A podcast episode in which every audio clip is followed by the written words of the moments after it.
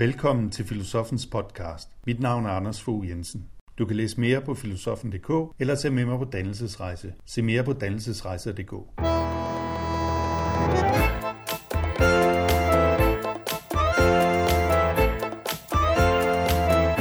Denne sæson handler om samtidsdiagnose, om den tid, vi lever i. Det følgende er et foredrag, jeg har holdt om risiko og om at leve i en baggrundsstemning af frygt. Hvad er risiko? Hvornår kom det ind i verden? Og hvad betyder det? Foredraget har jeg holdt i Vingstedcenteret for en gruppe af dyrlæger. Det er fra den 2. oktober 2015. Rigtig god fornøjelse.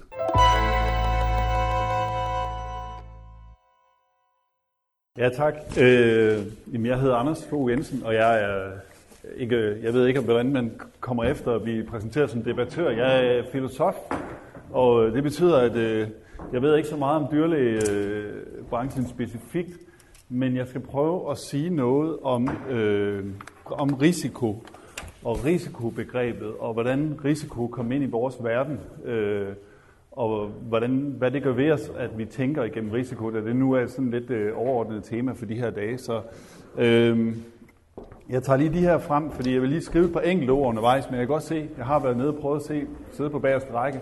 Øh, det er kun hvis, øh, jeg skriver med meget store bogstaver, at man kan se det. Øh, jeg tror, at jeg vil tale cirka øh, godt tre kvarter nu, og så kan I spørge lidt til sidst. Øh, og det, jeg vil tale om, det er, øh, hvad det er for noget, hvad det er for en verden, vi lever i, når vi forstår det farlige som risikabelt. Fordi alle civilisationer har sådan set forholdt sig til, øh, at noget var farligt. At øh, der kunne komme et jordskæl, eller en tsunami, eller gården kunne brænde, eller hvad man nu havde.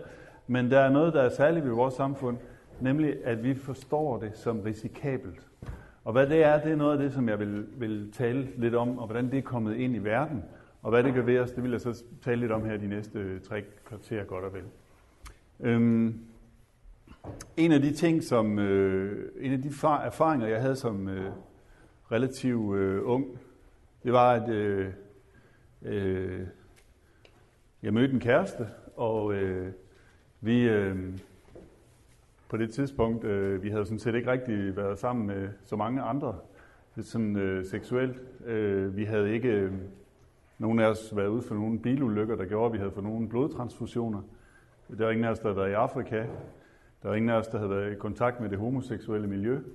Øh, og øh, alligevel så synes vi begge to, at det var pokkers vigtigt, at vi fik en HIV-test.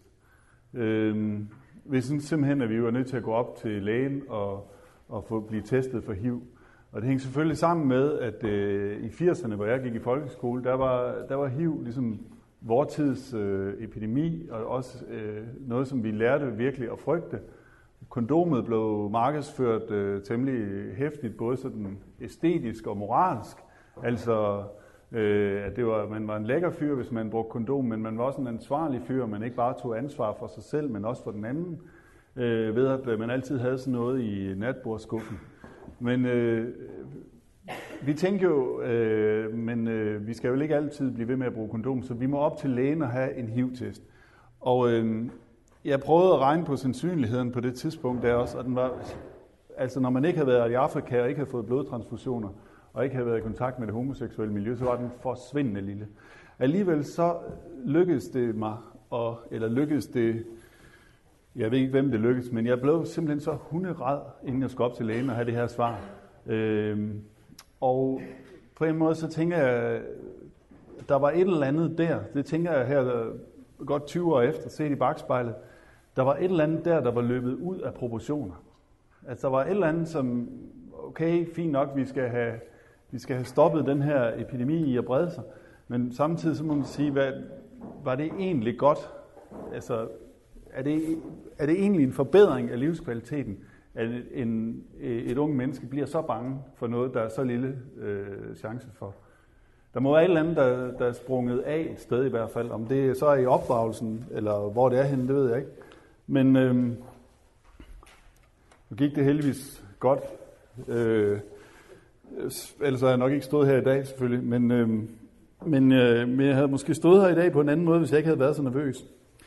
Øh, jeg tror på en eller anden måde, så tror jeg, at vi har alle sammen nogle historier i vores eget liv, som også handler om, øh, det der, det var sgu da egentlig lidt bange, eller det var der egentlig lidt meget at frygte for. Øh, det var da øh, sådan lidt utroligt. For eksempel risikoen for at blive ramt af en terrorbombe eller sådan noget, den er også, den er også helt vildt forsvindende lille. Øh, men sådan har vi sikkert alle sammen vores små historier.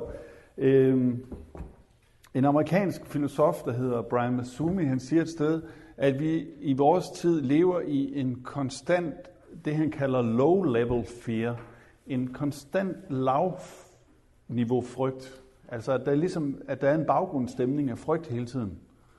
Øhm, og øh, hvornår den kom ind i verden, øh, det kan være svært at sige. Jeg synes godt, at jeg kan mærke den. Jeg kan, synes godt, at jeg kan mærke, øh, at jeg har et eller andet, øh, hvad kan man sige, øh, når jeg når jeg skal ind ud til morgenmaden derude, ikke, så, så er der sådan en eller anden, øh, jeg skal stikke mine hænder ind under for at få noget sprit på fingrene, som minder mig om, at øh, det er åbenbart farligt at gå derind med mine fingre, eller jeg er til fare for andre, hvis jeg går derind med mine fingre og bare tager bestikket.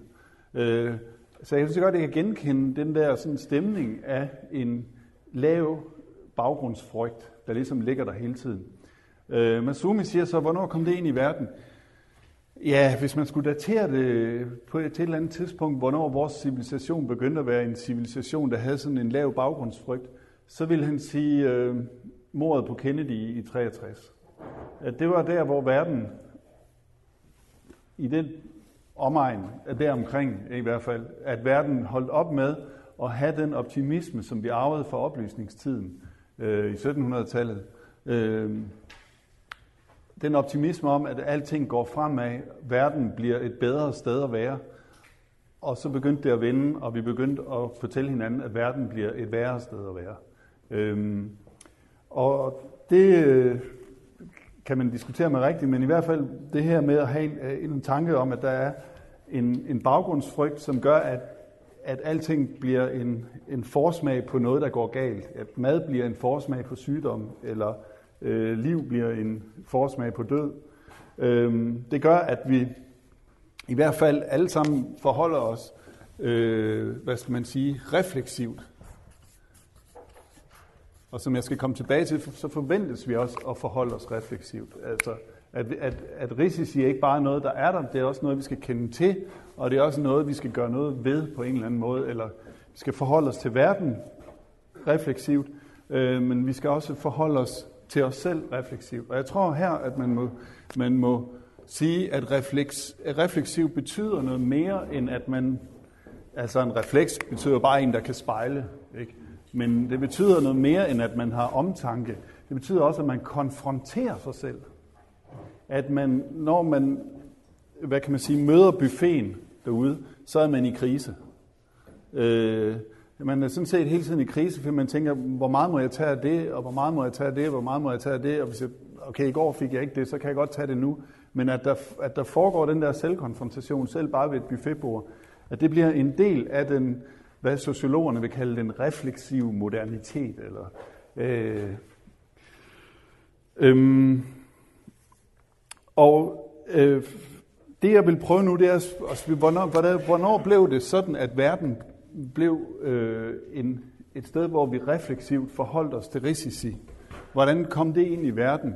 Eller vi vil jo kalde det, i filosofien vil vi sige, det er et stykke idehistorie. Hvornår blev det muligt at tænke det farlige som risikabelt? Øhm, for som jeg startede med at sige, så har alle samfund jo en eller anden forhold til fare, men det er ikke alle, der kalkulerer og det er en væsentlig, del, en væsentlig forskel mellem det farlige og det risikable. Det er, at det risikable er det kalkulerede farlige, og det man forholder sig strategisk til. Øhm, I virkeligheden, så kan man sige, jamen, altså risiko i dag handler jo om, at noget på en eller anden måde øh, går galt. Nu sætter jeg bare et minus. Øh, at der er noget, der, der ikke hænder, som vi håber. Øh, hvad har det heddet rundt før, hvad, havde, hvad har det heddet før vi fik risiko? Ja, der har man i høj grad talt om skæbnen, ikke? At der er noget, der ligesom sker, og det sker måske enten af nødvendighed eller tilfældighed, men det er i hvert fald noget, som vi ikke er herre over, som hænder. Øh, at der kommer en storm, eller der kommer en, øh, øh, et jordskæld, eller som jeg sagde før, gården brænder. Og der har været forskellige øh, afbildninger af det, ikke? Altså, øh, grækerne havde sådan noget som en gudinde, der hedder Ananke, der, der, der, slår, der slår med sådan nogle store stålsøm, ikke? Eller øh, de havde øh, øh, Adretia, som vi kender fra det at være adret. Altså skæbnen er hende, man ikke kan løbe fra, øh, men som altid vil indhente en. Eller de har øh, Tyche, eller som romerne kalder Fortuna, det er hende, der står om på en kugle.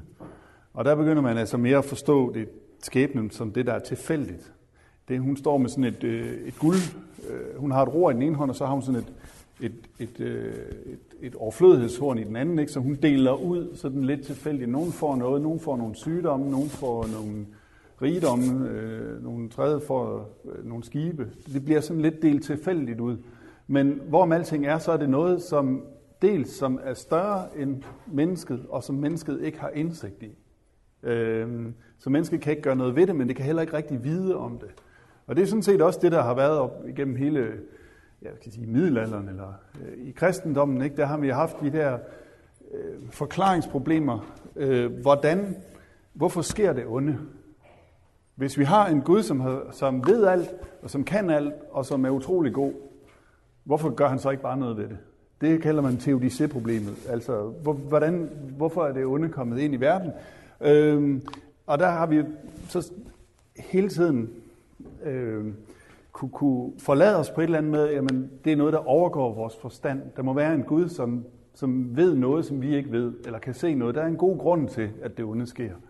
Øhm, og vi kan jo godt sige, at når vi taler om, hvordan at verden er blevet begyndt at blive håndteret med risiko, så, er det, så, så hænger det sammen med det, at, at øh, vi ikke længere bare vil acceptere, at det onde sker, som det sker, men vi må også prøve at kunne mindske det onde, eller prøve at foregribe, at det onde sker. Øhm, der, hvor risiko kommer ind i verden, det er faktisk i søfarten, øh, i renaissancens søfart. Øh, på italiensk, der betyder riscare, det betyder sådan et, øh, et rev, der er ude i havet. Øhm, så øhm, riscare. Men i virkeligheden bruger man det som en betegnelse for alt, der kan overgå et skib. Altså det kan være uvær, eller det bliver røvet af pirater, eller øh, alt muligt, der kan, der kan ske med skibet, øh, således at det ikke kommer tilbage. Og det er fordi, man begynder der i, i renaissancen at sende skibe ud, som øh, nogle gange kommer tilbage, og nogle gange ikke kommer tilbage. Og så begynder man jo også at, at øh, hvad kan man sige, øh, det er jo ret dyrt at sende sådan et skib ud, så man begynder at splice om det, og sige, kan vi, øh, kunne vi lave en eller anden øh, øh, sammenhandel her, hvor, du, hvor hvis du lægger så mange penge i det, så får du så meget krydderi tilbage, hvis skibet kommer tilbage. Så man begynder altså at have den her kalkulerende, når ja, måske og måske ikke, og det benævner man så ved det her, der kan overgå skibet, øh, og som det risiko øh, fyldte. Men det, der er vigtigt at forstå, det er, at øh, eller som jeg i hvert fald synes er vigtigt at forstå, det er, at endnu her, der er risiko noget, som er naturligt og objektivt. Det vil sige, det skyldes ikke menneskelige handlinger endnu. Det, det er ikke mennesket, der er skyld i, at uheldet sker. Det, er, ja, det kan godt være, at der er nogle pirater et eller andet sted, men det er ikke fordi, der er nogen, der ikke har sikret sig mod pirater eller et uvær. Men der er ikke nogen vejrudsigt, vel? Så der er ikke nogen, der burde have lavet være med at have sejlet ud. Så det, det, det risikable er i, i renaissancen øh, og også langt frem endnu, endnu ikke bundet til noget, som har med, med mennesker at gøre. Det er bare noget, der kan hende. Øhm, og man kan jo også sige, at i virkeligheden, så bliver risiko, det bliver til noget, hvor man forsøger at beregne, hvordan verden opfører sig. Og det sker, kan vi godt sige, i, øh, i oplysningstiden, altså i 1700-tallet, at øhm, Jamen, der sker dybest set, dybest set sker der egentlig det, at mennesket kommer til at stå det gamle, i det gamle verdensbillede, der kan vi godt sige, at mennesket var indlejret i sin verden og var en del af et større hierarki mellem engle og myg og fluer og sådan noget. Sådan et, et, et sted midt imellem. Og det at forstå noget, det var at kunne indplacere det i sin sammenhæng. Men det, der begynder at ske fra med renaissancen, det er, at mennesket kommer til at stå over for verden. Verden bliver, verden bliver det, der står imod mennesket. Mennesket er ikke, altså mennesket er nok en del af verden, men det er samtidig også det, der kan forstå det. Så det står, tyskerne har et udtryk, de siger, at verden står imod. At stå imod på tysk, det hedder Gegenstand. At man, verden bliver til en genstand eller et objekt. Og det, det handler om for mennesket fra med oplysningstiden, det er også den tidlige oplysning, det er at trænge ind med sin forståelse i verden og afkode og aflure verden dens lovmæssighed, således at man kan lave en bedre verden. Altså, franskmændene taler om, at man skal savoir pour pouvoir pour prévoir. Altså, man skal vide for at kunne, for at kunne forudsige. Så hvis man kender verdens lovmæssigheder, så kan man også lave en bedre verden. Ikke? Så kan man, man begynde at lave biler, eller man kan begynde at lave øh, øh, broer og alt muligt, ikke? hvis vi ved, hvordan naturen opfører sig. Og det samme får man inden for andre områder. For eksempel bliver sociologiens opståen i 1800-tallet det samme, men så tænker der må også være nogle lovmæssigheder i samfundet. Eller psykologien, der må også være nogle lovmæssigheder i psyken. Så hvis vi kan, hvis vi kan indse, hvordan noget altid opfører sig, så kan vi også bedre, øh, så, kan vi, så kan vi gøre det, verden til et bedre sted at være. Ikke? Hvis vi ved, hvordan en skizofren opfører sig, så kan vi give ham det der medicin, så får han det bedre. Eller hvis vi ved, at øh, høj arbejdsløshed fører til flere selvmord, så kan vi gøre noget for at påvirke selvmordsretten ved at påvirke arbejdsløsheden. Sådan er, kan man sige, oplysningstanken, det er at leve efter, det er at lede efter lovmæssigheder hele tiden. Så kommer så spørgsmålet, hvad, hvad pokker har det med risiko at gøre? Jo, fordi nogle gange så er det så bare sådan, at verden ikke altid opfører sig på samme måde. Altså, øh, den, den opfører sig normalt sådan, og så er der afvielse, så man begynder at tænke mere i, i norm og afvielse fra norm, og dermed i risikoberegning. Altså, man vil begynde at sige, i stedet for at sige en, en, en hvis, hvis arbejdsløshedsprocenten stiger så meget, så stiger selvmordsraten så meget, så vil man sige, så er der nok en sandsynlighed for, at selvmordsraten stiger. Eller hvis vi ikke giver ham medicin, så er der en sandsynlighed for, at han begår selvmord. Hvad det nu måtte være. Altså, at man begynder at tænke i højere grad, øh, i stedet for at sige, sådan sker det altid, så begynder man at tænke i, med så stor sandsynlighed sker det. Og det er der, at man begynder at tænke, hvordan kan vi aflure verden dens øh, normaliteter og dens sandsynligheder øh, med henblik på at kunne lave, og det er det, der stadigvæk er oplysningsprojektet, med henblik på at kunne lave en, øh, en bedre verden. Øhm, det er først hen i omkring det, øh, i 1800-tallet, i det 19. århundrede, at risiko bliver noget, der har med, med, med menneskelig adfærd at gøre. Øhm, og ja, her kunne man godt et øjeblik øh, træde ud og øh, fordi hvad, hvad er det, vi taler om her? Vi begynder jo også at tale om normalfordelingskurver. I stedet for, øh, hvordan noget med sikkerhed foregår, så begynder vi at beregne i, hvordan foregår noget øh, sandsynligvis, eller i forskellige, øh, i forskellige grupperinger er, er, det, er det virkelige. Øhm, det at begynde at tænke i, at mestre det virkelige, eller håndtere det virkelige igennem sandsynligheder, det er noget, som man kan sige inden for, inden for, inden for epidemibekæmpelse, altså, øh, og her skal jeg ikke gøre mig så klog på øh, dyreepidemier, men inden for menneskeepidemier, som jo tit også kommer fra dyr, der er det i høj grad øh, med koppeepidemien, at man begynder at tænke i påvirkning af sandsynligheder frem for håndtering af sikkerheder. Øh, hvordan gør man det? man kan godt sige, at øh, langt hen ad vejen, der har epidemiernes historie handlet om øh, en fascistisk drøm. Øh, en fascistisk drøm, der mener jeg, det at vide, hvor alting er hele tiden. Hvor man, hvad kan jeg sige, hvor man i, øh, hvis vi går tilbage til sådan noget som øh, spedalskheden, som huserede i mellem 12 og 1600-tallet, så havde, handlede det øh, handlede håndteringen af epidemien om, at øh, det handlede om eksorcisme. Altså hvis vi smider, smider det syge ud, så kan, så kan byen overleve. Øhm, det er fordi epidemier er på mange måder en provokation til befolkningen, fordi epidemien siger, organiser jer eller I dør. Hvis ikke I gør noget ved det, så dør I alle sammen. Hvad vil I gøre? Ikke? Og der er det klart, der er et svar, som man også kan høre i, i dansk politik samtidig, at problemerne forsvinder, hvis vi sender problemerne ud. Ikke? Øhm, og det er sådan set spedalskhedens øh, øh, skisma. Ikke? Det er, at, at, at byen kan overleve, hvis vi tager dem, der smitter, og sender dem væk. Fordi det så er i middelalderen, så er der også alle mulige religiøse ritualer og sådan noget indbygget i. Men en anden øh, epidemi, som jo øh, ja, den spreder sig der i 1340'erne, øh, som er pesten. Øh, der har man jo langt hen ad vejen, man havde den forestilling, at man døde inden for 40 dage, eller inden for 37 dage, hvis man fik pest. Så man lavede det, som man, øh, som I jo må kende alt til, øh, man lavede simpelthen nogle ventestationer herude, så hvis man kom hen til byen, så skulle man vente derude, øh, indtil der var gået, øh, hvor lang tid? 40 dage. Hvad hedder 40 på italiensk, eller 40-20, det hedder quarantina. Ikke? Man lavede en karantæne, øh, før man kunne komme ind i byen.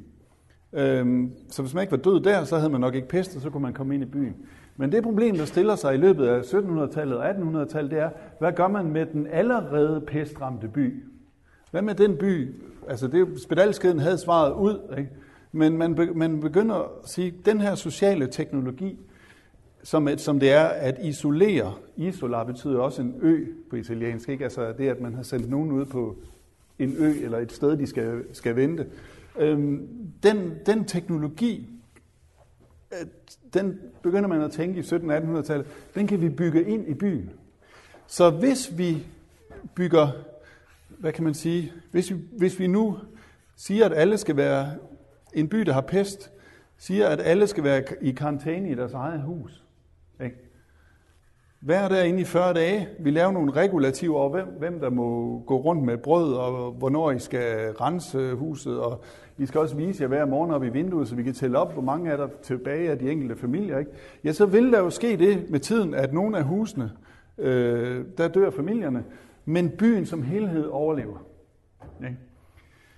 Så det at bygge karantænen ind, og ikke bare, altså man kan sige, når vi ikke længere bare retter bevidstheden mod det syge, eller mod det fremmede, men mod alle.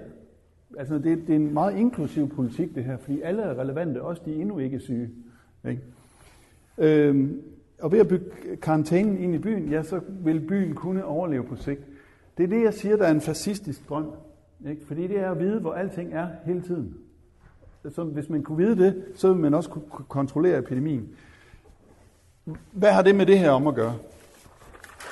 Hvad har det med sandsynlighedskurve at gøre? Fordi ja, det har det at gøre med, at man gider, man er overhovedet ikke begyndt at tænke i sandsynlighed her.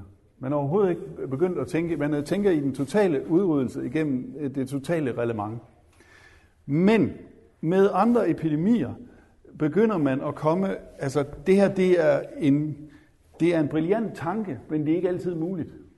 Særligt ikke, når vi, når vi kommer til øh, hvad kan man sige, en verden, hvor folk bevæger sig mere. Altså det, er jo, det har primært været handel og krige, som epidemierne har smittet ved. I dag er det også turisme og sådan noget. Men altså, hvad gør man, hvis, hvis det her ikke lader sig gøre? Og det gav koppeepidemien, og i det hele taget 1800-tallets måder at styre menneskelig adfærd på, styre øh, cirkulation i byer og sådan noget, der begyndte man meget mere at tænke i sandsynligheder. Hvordan får vi noget til eller hvordan får vi en stor del til at gøre et eller andet. Ikke? Og en af succeshistorierne, det var en, en øh, læge, dr. Fuege, der kommer ned til Nigeria i 1967 og har en, øh, han har kun øh, 1000 vaccinationer med, men han kommer ned til et område med 100.000 indbyggere. Øh, altså koppevaccinationer. Øh, men ved at bruge, ved at sige, okay, jeg kan ikke få total udryddelse, men jeg kan nok få jeg kan mindske, jeg kan så at sige, hvis jeg i stedet for at vaccinere de første tusind, jeg møder, hvis jeg så retter mine indsatser strategisk med henblik på at mindske udbredelsen, altså mindske sandsynligheden for, at nogen øh, får kopper, så kan jeg få mere ud af min vaccine. Det er så at sige, man kan sige, det det er ikke en økonomisk magt, men det er en magtøkonomi. Altså man, man får mere magt ud af vaccinen ved at, ved at give, renoncere på den totale udryddelse, og i stedet for prøve at påvirke. Så han lavede sådan noget med at prøve at isolere nogle familier og vaccinere øh, pårørende til dem, der har fået kopper og sådan noget. Så, så koppehistorien er jo på, som jo ender som den store succeshistorie inden for, for de menneskelige epidemier i hvert fald, fordi man i 77 kunne erklære kopper for totalt udryddet, men langt hen ad vejen, og det er også med nogle erfaringer, man har haft fra, fra gul feber blandt andet, så finder man ud af, at det er bedre, og man får mere ud af det, hvis man tænker i sandsynligheder, frem for i, i totale sikkerhed, eller sådan her skal det være. Så begynder man meget mere at tænke i, i for eksempel i miljøpåvirkning. Ikke? I stedet for at tænke, hvordan, hvordan, får vi, øh, hvordan, hvordan bringer vi kriminaliteten ned i Danmark? Ikke? Der er der en model, der siger, ud med de kriminelle. Ikke? Det er landsforvisningen. Øh, der kunne også være en, der sagde, den totale overvågning. Ikke? Overvågningskamera alle steder, og så i fængsel, øh, hvis der er nogle problemer. Men, men det er ikke sådan, man tænker i dag men tænker i miljøpåvirkning. Man siger, at hvis vi laver lidt flere legepladser, så får de lidt mere lave, så, så stjæler de lidt mindre. Eller hvis vi sætter nogle flere lygtepæle op, så bliver det lidt lysere, så bliver det lidt sværere at voldtage. Ikke? På den måde så tænker man i, at, at, at, at hvordan man kan påvirke miljøet med henblik på at skubbe til den her normalfordelingskurve. Øhm, så, så hvad kan man sige, det er noget, der i høj grad kommer ind i 1800-tallet, at man begynder at tænke verden i sandsynligheder, i stedet for at tænke den i sikkerheder. Og det, som man så endnu gør der, det er, at man skældner mellem usikkerhed og risiko, som ikke er det samme, men som er blandet totalt sammen i dag. Øh,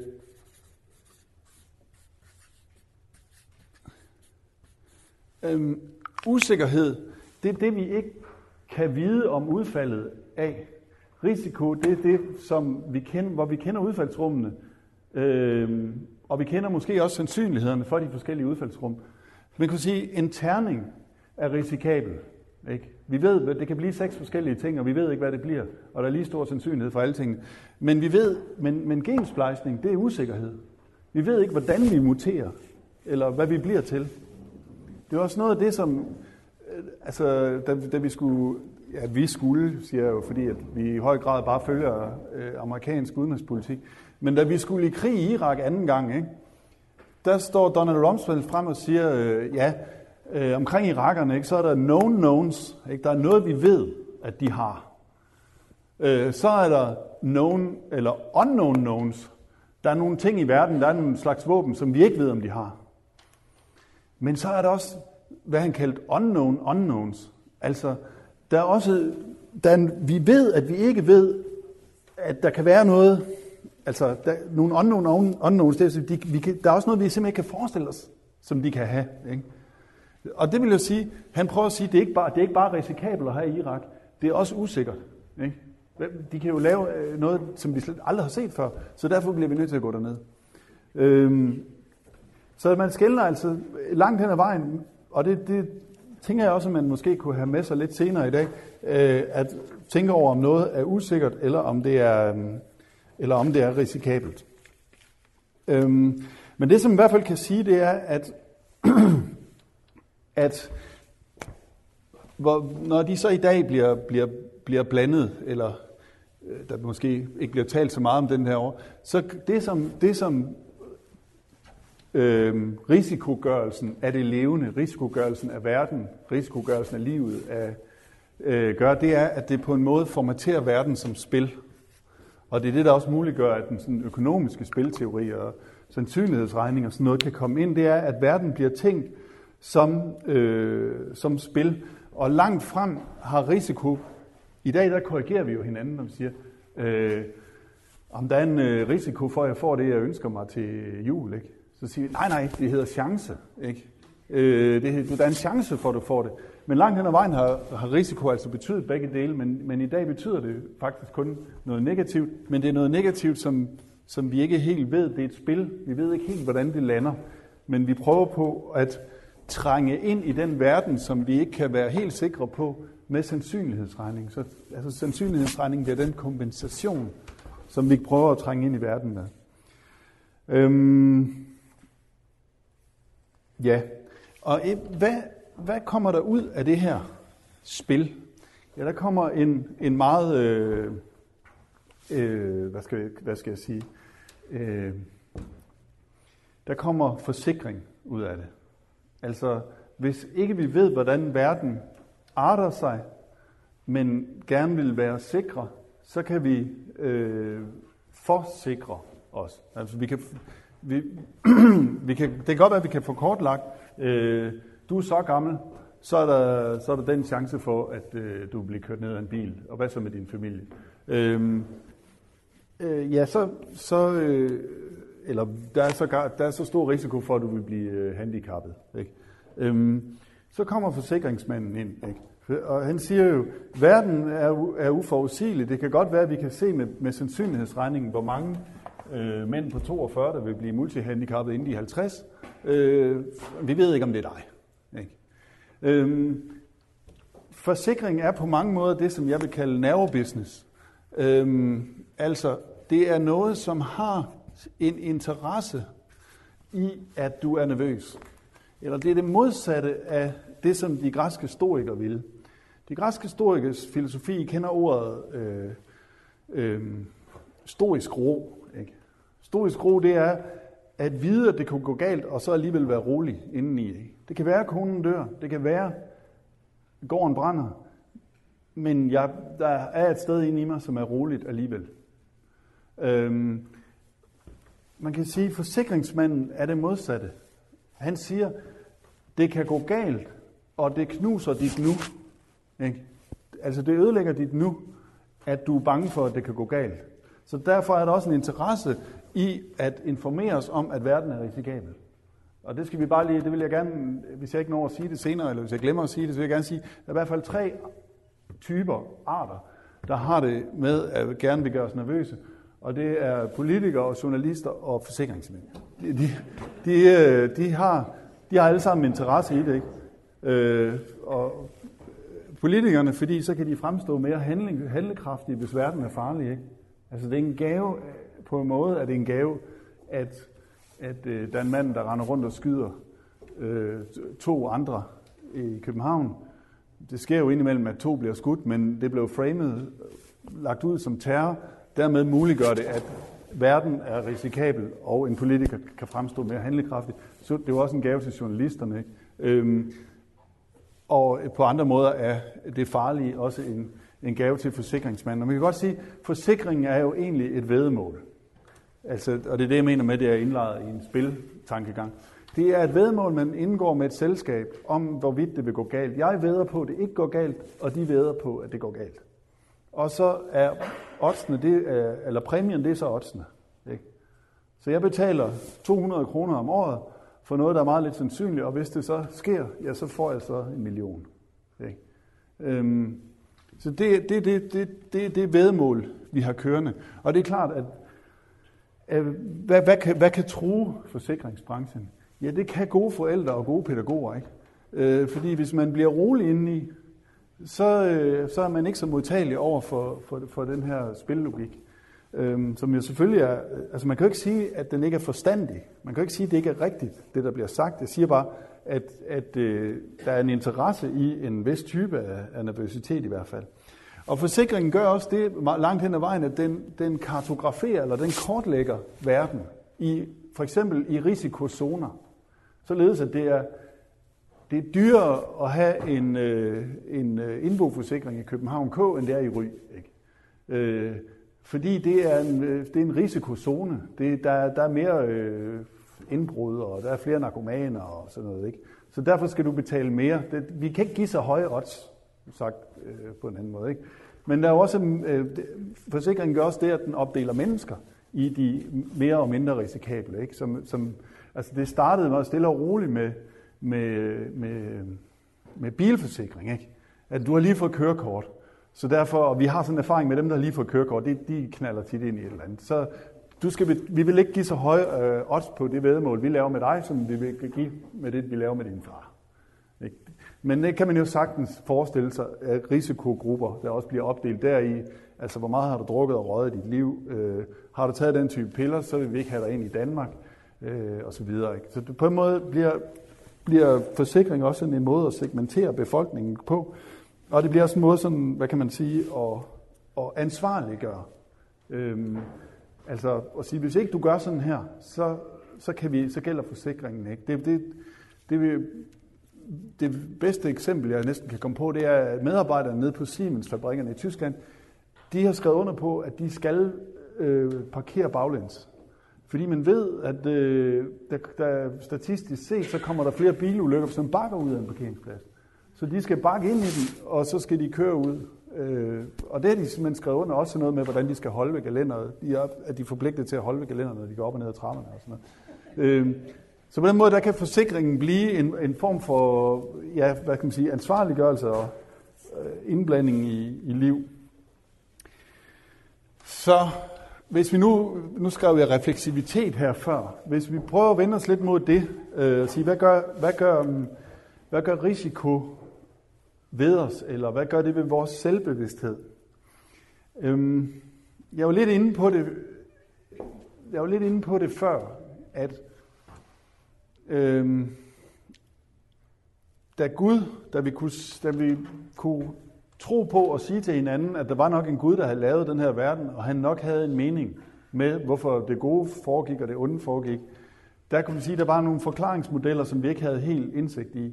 Men i det øjeblik, at, eller hen over de århundreder, hvor Gud dør, så bliver det mere og mere et spørgsmål om, at det onde skal fordeles imellem menneskene. Det, det skal forklares imellem os, hvorfor det er der.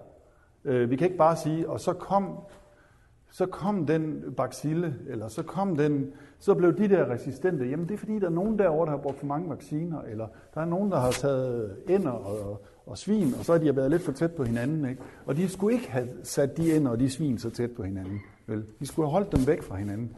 Øhm, så på mange måder, så bliver, hvis jeg skal sige det sådan lidt højstemt, Guds død gør verden til en domstol. Ikke? At vi, vi får, vi får en, en domstol imellem os, som handler om, hvem har ansvaret for det onde? Hvem har ansvaret for det, og det sker? Øhm, og derfor bliver det så også noget med, at man får procedurer og sådan noget, som man kan henholde sig til. Så kan man sige, ja, det skete, men jeg gjorde, som jeg skulle efter reglerne. Altså, vi vidste godt, det, eller vi vidste godt, det kunne ske, eller der må være nogle andre, der ikke har fulgt reglerne. Så det bliver enormt vigtigt at stå op øh, og stå frem og sige, jeg har gjort sådan fuldstændig efter reglerne. Ikke? Øhm, nu er jeg for eksempel undervist socialrådgiver, ikke? Og, og det går mere og mere op for mig, at socialrådgivers, noget af det vigtigste øh, for en socialrådgiver, det er ikke at begå fejl. Det er så vigtigt, at vores kommune ikke får en tøndersag. Øh, så, så det er så vigtigt, at du følger alle regler, således at du i hvert fald kan sige, hvis der har været en eller anden form for seksuel misbrug et eller andet sted, at du i hvert fald med de oplysninger, du har haft, har fulgt præcis de regler. Det bliver vigtigere at følge reglerne, end det, end det, fordi, fordi at man så kan sige, i den værtslige domstol, som vi har kørende, det var ikke, det, jeg har i hvert fald mit på det tørre, jeg har fulgt reglerne, ikke? i stedet for, øh, hvad kan man sige, i stedet for et mere øh, jeg skal sige, overordnet syn om, eller sådan en mere helhedsrettet, hvordan har jeg en fornemmelse af, at der er sket noget, eller havde jeg ingen fornemmelse, eller sådan. Så bliver det meget mere henvist til reglerne. Det tror jeg at gøre med, at verden er blevet en, en domstol, og vi kan også sige det sådan lidt med en tysk filosof eller sociolog, der hedder Luhmann, at, at risiko, risikobegrebet kommer ind i verden, fordi, dels fordi, at, at mennesket har en fascination af katastrofer, men også fordi vi kan begynde at kunne identificere menneskelige handlinger i årsagskæderne. Altså der var der, det var der, han gjorde noget forkert, det var der, øh, der skulle være sket noget andet. Øhm, som jeg er inde på før, så gør, så, så gør risiko og øh, hvad kan man sige, den der refleksivitet, eller hvad man nu skal kalde den, den gør noget, øh, altså den gør noget ved, ved, ved politikken også, ikke? At politikken er også interesseret i det her, og i det verden er risikabel, så kan en politiker være den, der står frem og siger, at vi skal have mere sikkerhed. Vi skal have mere sikkerhed. Men man må også nogle gange spørge sig, hvad er prisen for den sikkerhed? Ikke? Fordi nu bor jeg tæt på den jødiske synagoge. Det betyder også, at Hver gang jeg går øh, uden for min dør, så skal jeg se på maskingevær. Ikke? Øh, altså, den bliver bevogtet af, af sådan bevæbnet. Og spørgsmålet er, er det, er det livet værd, eller er det prisen værd for den sikkerhed, at der kommer, øh, at der, at der, hvad skal man sige, så at sige, skal være den form for bevæbning? Det, i hvert fald så er det svært at argumentere imod sikkerhed, mere sikkerhed for enhver pris. Øhm, refleksiviteten, der mener jeg, at det mener jeg på to måder. På den ene side, jeg var lidt inde på det i starten, øhm, så forventes man at forholde sig til viden om risici. Vi forventes alle sammen at forholde os til den viden. Øh, hvis man skulle give sådan lidt øh, øh, ufarligt eksempel, ikke, så kunne man sige, hvis man nu arrangerer firmafest, ikke, og det bliver regnvejr, og man bare, nu har, jeg har dækket op til, udenfor til 20 mand, og nu kommer, nu kommer resten af firmaet, og så bliver det regnvejr. Ikke? Så vil man sige, øh, du er ansvarlig for firmafesten, har du ikke lige tjekket vævesigten? Ikke? Det vil sige, jeg bliver forventet af mig, at regnvejr ikke bare er noget, der overgår os, men at jeg har orienteret mig i risici, risici for regnvejr, således at jeg har fundet ud af, om der skulle bestilles et telt eller ikke. Så, jeg, så, så risikosamfundet er et, hvor vi forventes at forholde os til risici, men vi forventes også, det er den anden måde, vi skal være refleksive på, vi forventes også at forholde os selvkonfronterende. Altså at vi øh, er hvad kan man sige, videlige til at lave os om, ikke bare til risikoen ved at være tyk, eller risikoen ved at ryge, men at vi også har det der selvkritiske forhold, hvor vi så prøver at bearbejde det, eller øh, risici i dag kan jo være alt muligt. Det kan også være, hvordan har du udsat dig for en risiko for at blive arbejdsløs ved at læse filosofi, for eksempel? Ikke? Du, du, du burde have forholdt dig til den risiko, øh, som, du, øh, som nu belaster du. Ligesom nogen belaster sundhedsvæsenet, så belaster du nu også med din arbejdsløshed. Og det er fordi, du ikke har forholdt dig, øh, du har måske nok forholdt dig refleksivt til den viden, der var, men du har ikke forholdt dig selvkorrigerende. Altså, du fik ikke taget, du fik ikke skiftet studie i tide, eller taget de rette valgfag, eller hvad det nu måtte være. Ikke? Øh, så det er den anden form for, for, for refleksivitet, som, altså der er både det, man skal forholde sig til viden, men man skal også forholde sig selvkonfronterende og korrigerende. Det sidste, som jeg gerne vil sige, øh, inden jeg slutter af, det er, at der, jeg tror også, at der er et forhold mellem øh, risiko og angst. Øhm, og hvordan nu det? Øhm,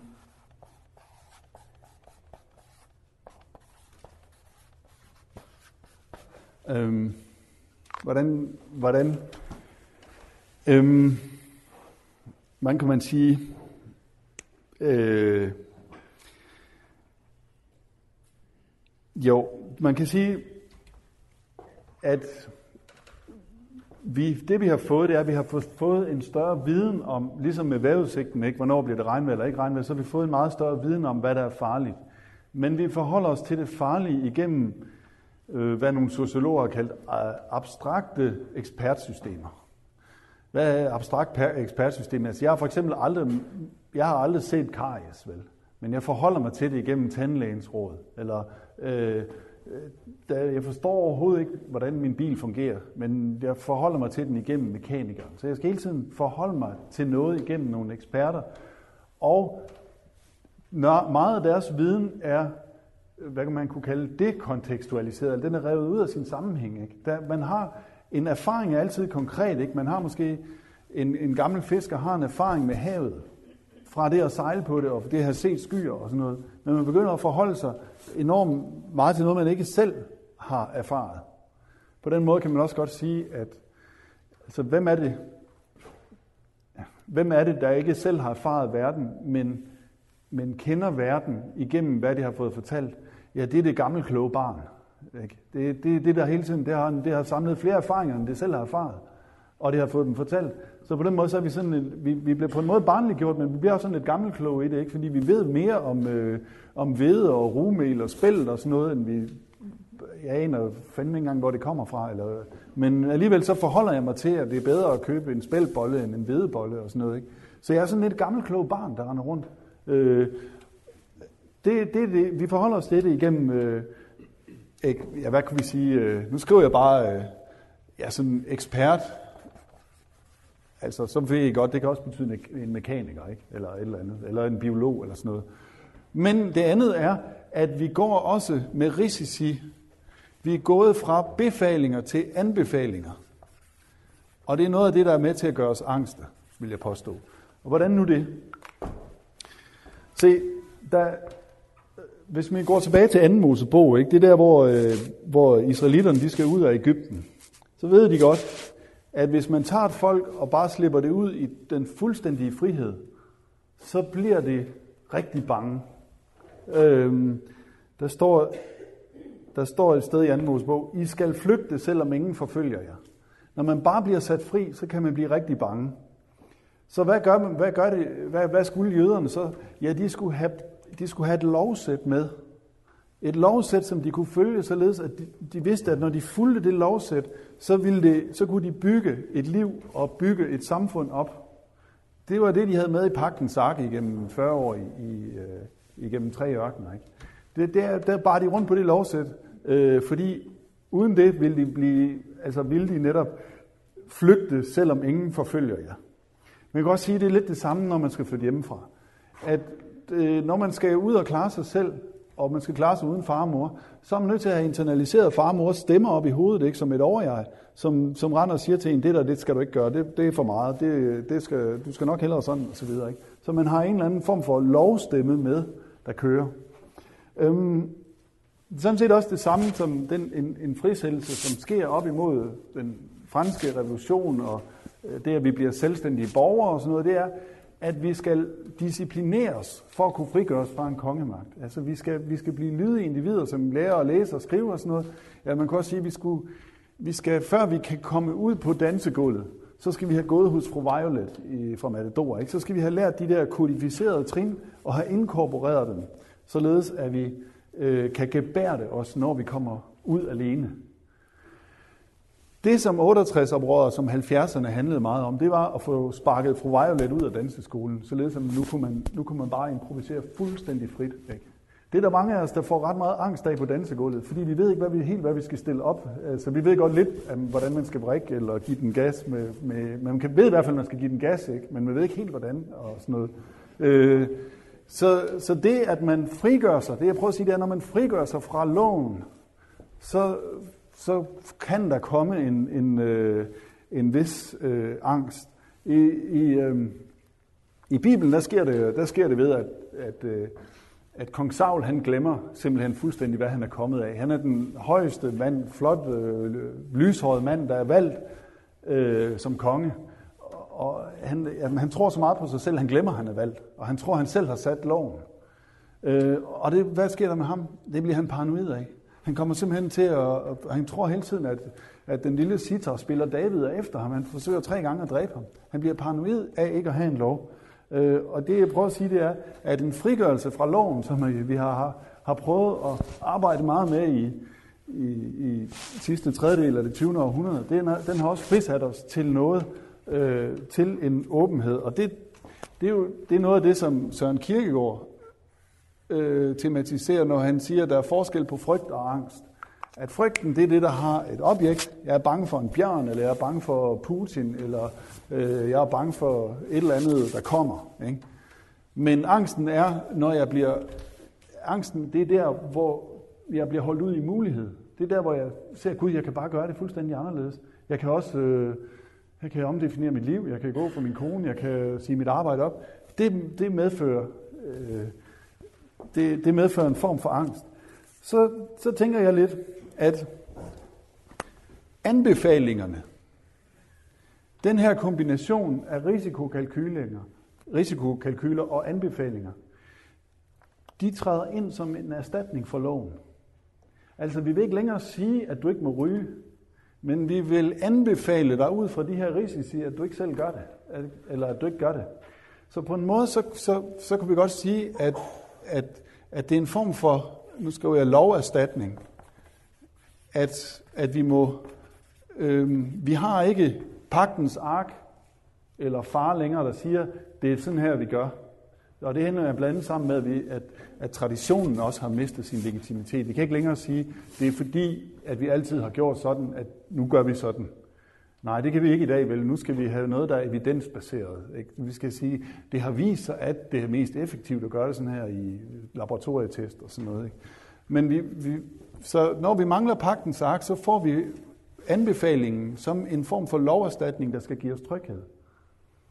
Øh, så for at dæmpe angsten, så, så, så forholder vi os til, om jeg, jeg, jeg ved også, altså det er alligevel bedre for mig at spise spælt end, øh, end hvede. Ikke? Øhm, problemet er bare, at den loverstatning, vi får, det er en loverstatning, som siger, verden er farlig. Verden er hele tiden farlig, så den, den, den instans, jeg konsulterer, den siger, pas på, pas på, pas på, pas på. Øhm, og det gør, tror jeg, at, øh, at der er den her, jeg startede med at sige, at der var sådan en baggrundstemning, en low-level fear, eller en baggrundstemning af, af frygt. Det kan godt være, at vi kan få angsten med, med risiko af øh, loverstatningen her, eller anbefalingen. Så kan det godt være, at vi kan få angsten konverteret til frygt. Men, men der er så til gengæld sådan en baggrundsfrygt, som siger, at jeg følger anbefalingerne, men det gør jeg, fordi verden er farlig. Og det tror jeg er med til at ikke ligefrem øh, hvad skal jeg sige, øh, ikke ligefrem altid at gøre livet lettere. Så hvis jeg skulle slutte af nu her, så, så ville man jo altid spørge, hvad, hvad skal vi gøre ved det? Eller, jeg ved, vi ved ikke, om du har ret, men hvis du nu har ret, hvad, hvad, hvad, hvad skal vi så gøre ved det? Ja, man må i hvert fald spørge, øhm,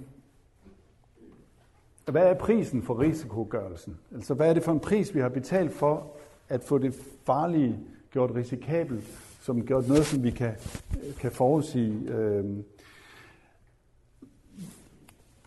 det er i hvert fald det er i hvert fald meget forstandigt. Altså det springer ud af en oplysningstanke, som jeg har prøvet at fortælle, at det, og det, det er meget forstandigt, at vi skal kunne håndtere vores verden, så vi mere ved, hvilke udfald den har. Men spørgsmålet er, om det også er fornuftigt.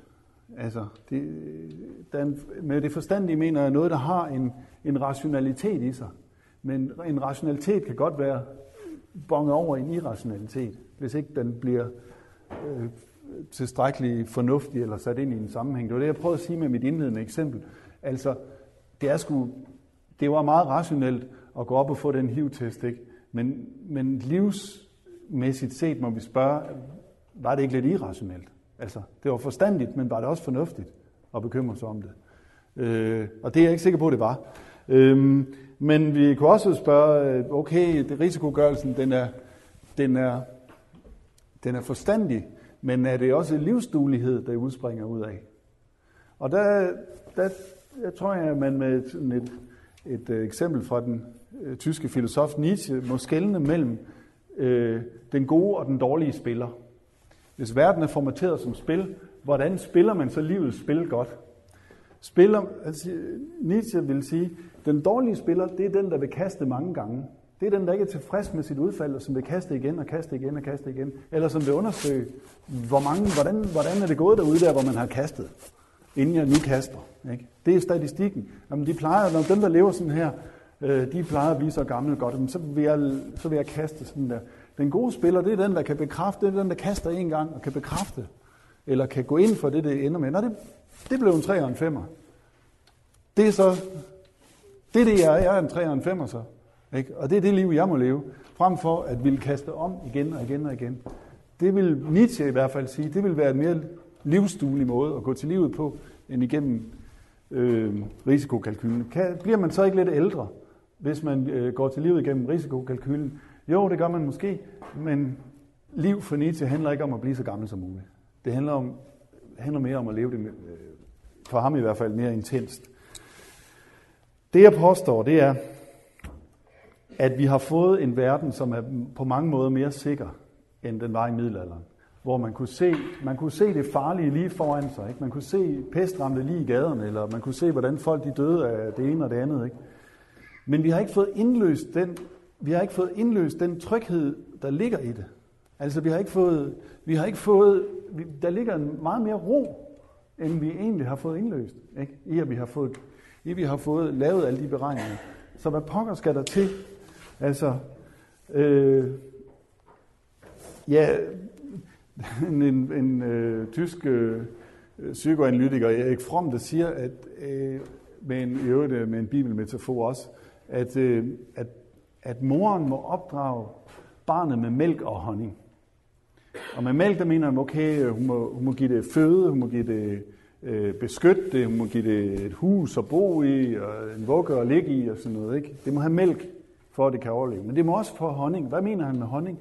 Det er, mener han, moren skal lære barnet, at det kan stole på verden. Eller det kan, det kan godt regne med, at det går okay i verden. Det kan godt være, at der sker nogle uheld undervejs, men det kan regne med, at verden vil det godt. Øhm, og det mener jeg jo for sådan set, at både risikokalkylen og, og øh, nervebusiness herunder journalister, politikere og forsikringsfolk, de prøver faktisk at fortælle os noget andet. De prøver faktisk øh, at gøre det omvendte af at give os honning. Så man kan sige, øh, at det, det historiske spørgsmål, der, øh, hvordan kan du vide, hvordan kan du leve med det, at du ved, at det frygtelige skal ske? Altså, i den, i den græske verden, kan man sige, der er tre slags væsener. Der er guderne, de skal ikke dø. Øh, så er der dyrene, de skal dø, men de ved det ikke. Øh, så er der menneskene. De skal dø, og de ved det. Øh, det gør, at de bliver nødt til, de, de rammes af en eller anden frygt. Men hvordan kan, hvordan kan man undgå, at den frygt ødelægger livet nu? Det bliver det livsfilosofiske spørgsmål for, for historikerne. Ikke?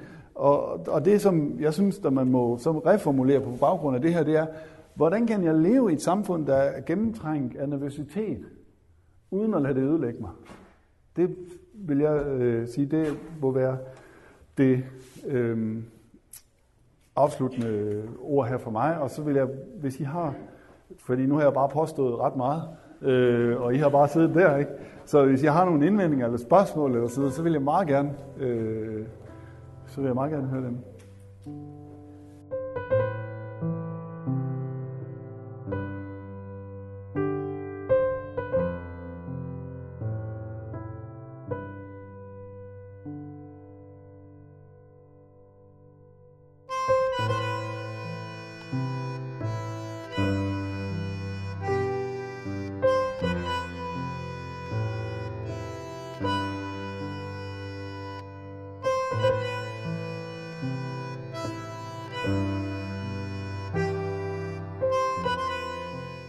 Du har lyttet til Filosofens podcast. Se mere på min hjemmeside filosofen.dk og tag med mig på dannelsesrejse. Se dannelsesrejser.dk. Mit navn er Anders Fogh Jensen. Tak fordi du lyttede med.